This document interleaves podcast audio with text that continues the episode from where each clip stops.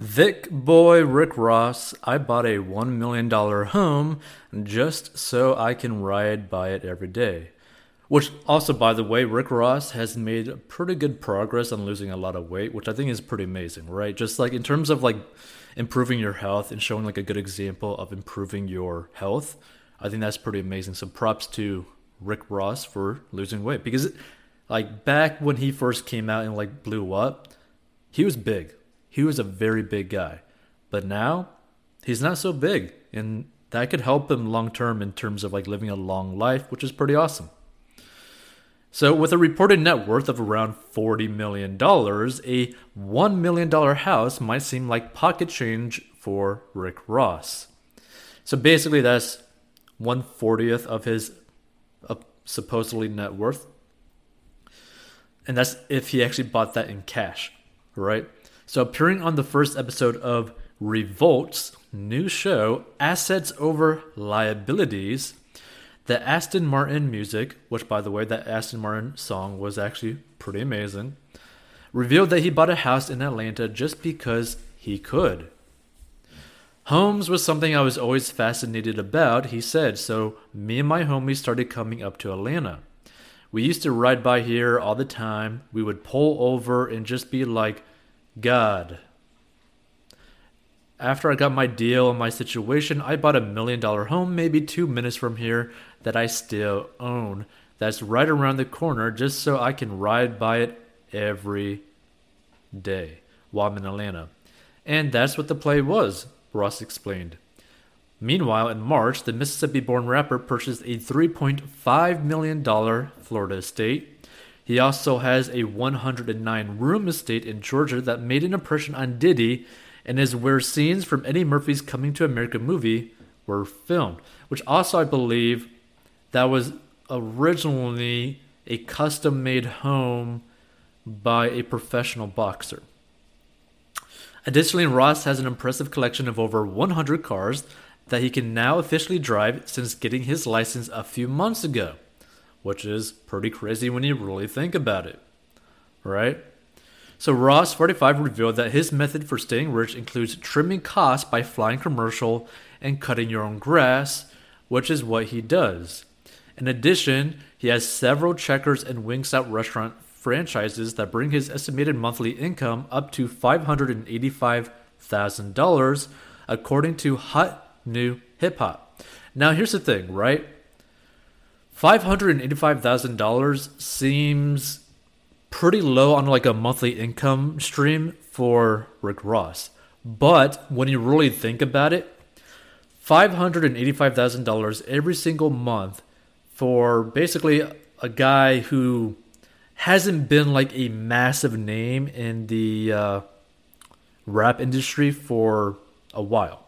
Now he's still big, but I'm saying like he's not people who like he's not one of these people who are like basically, you know, getting like number one hits every single time he releases something, right? And he's not constantly releasing something, right? He's not constantly constantly in like the public eye or in news articles and all that kind of stuff, right? Which I kind of like, right?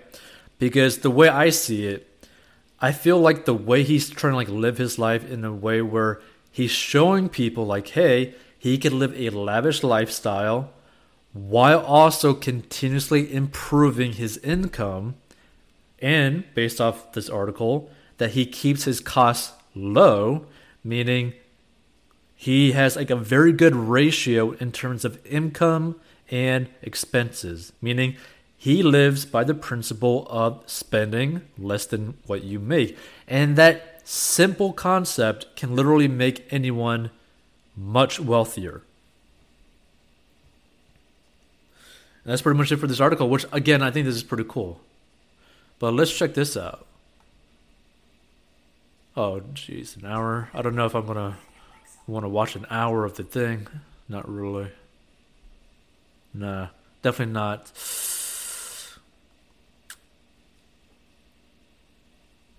But let's see. Let's check this $40 million net worth supposedly.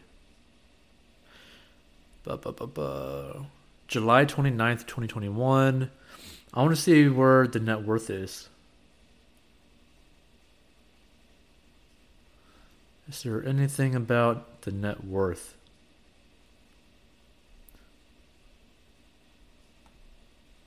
No. Okay, so it doesn't really talk too much about his net worth. He just reportedly has a net worth of 40 million, and as well as his music industry income, also owns multiple Wingstop chicken franchises. Now again, I don't know how good these Wingstop chicken franchises are, and I think it'd be pretty cool if he is making about like the six hundred thousand dollars a month. I think that'd be pretty cool. But the thing is, I just don't want him to end up getting to the point where he makes too much money to where he thinks that he could continuously escalate his lifestyle. But if he keeps his lifestyle just under basically his monthly income, he can basically prolong that pretty much forever, right? As long as you spend less than what you make forever, guess what? You will never be in debt to anyone forever. You will be able to live a good life forever. You never stress about money forever, right? And it's interesting because you would think that more people would understand that concept of living below your means. Like, hey, if you make 100K after taxes, guess what? That does not mean you can spend 100K at all, right? You cannot spend 100K. Physically, you can, but financially, that's just stupid, right? And you see this a lot of times with like doctors, dentists, chiropractors, lawyers. Not really investment, well, maybe sometimes investment bankers. But you see this more so with people that make a lot of income because they think that they are justified in spending that money as if they earned the right to spend that money, right? And the thing that you got to understand okay, you can spend your whole paycheck, your whole income on things that you want, on experiences that you want, but guess what? You're not going to have any money left over. If something happens to your body, if your job relies on your body, you're screwed. If something relies on your mind to still be in tip top shape and something happens to your mind, guess what? you're screwed. So this is the thing that you really got to understand, right? Now, I personally don't think Rick Ross is necessarily going to have too much of an issue because he is making an effort to lose more weight. He is looking for like more long term. He is gradually increasing his monthly income. He is still keeping his expenses less than his monthly income, apparently, right? So as long as he keeps that track, he could live for the rest of his life a very lavish lifestyle that 1% of 1% of people could ever imagine even experiencing, right? But again, everyone can basically follow this concept that he's doing, where it's just living below your means. And one of the best ways for people to do that is by getting out of debt. So go to 41box.com to learn how to get out of debt.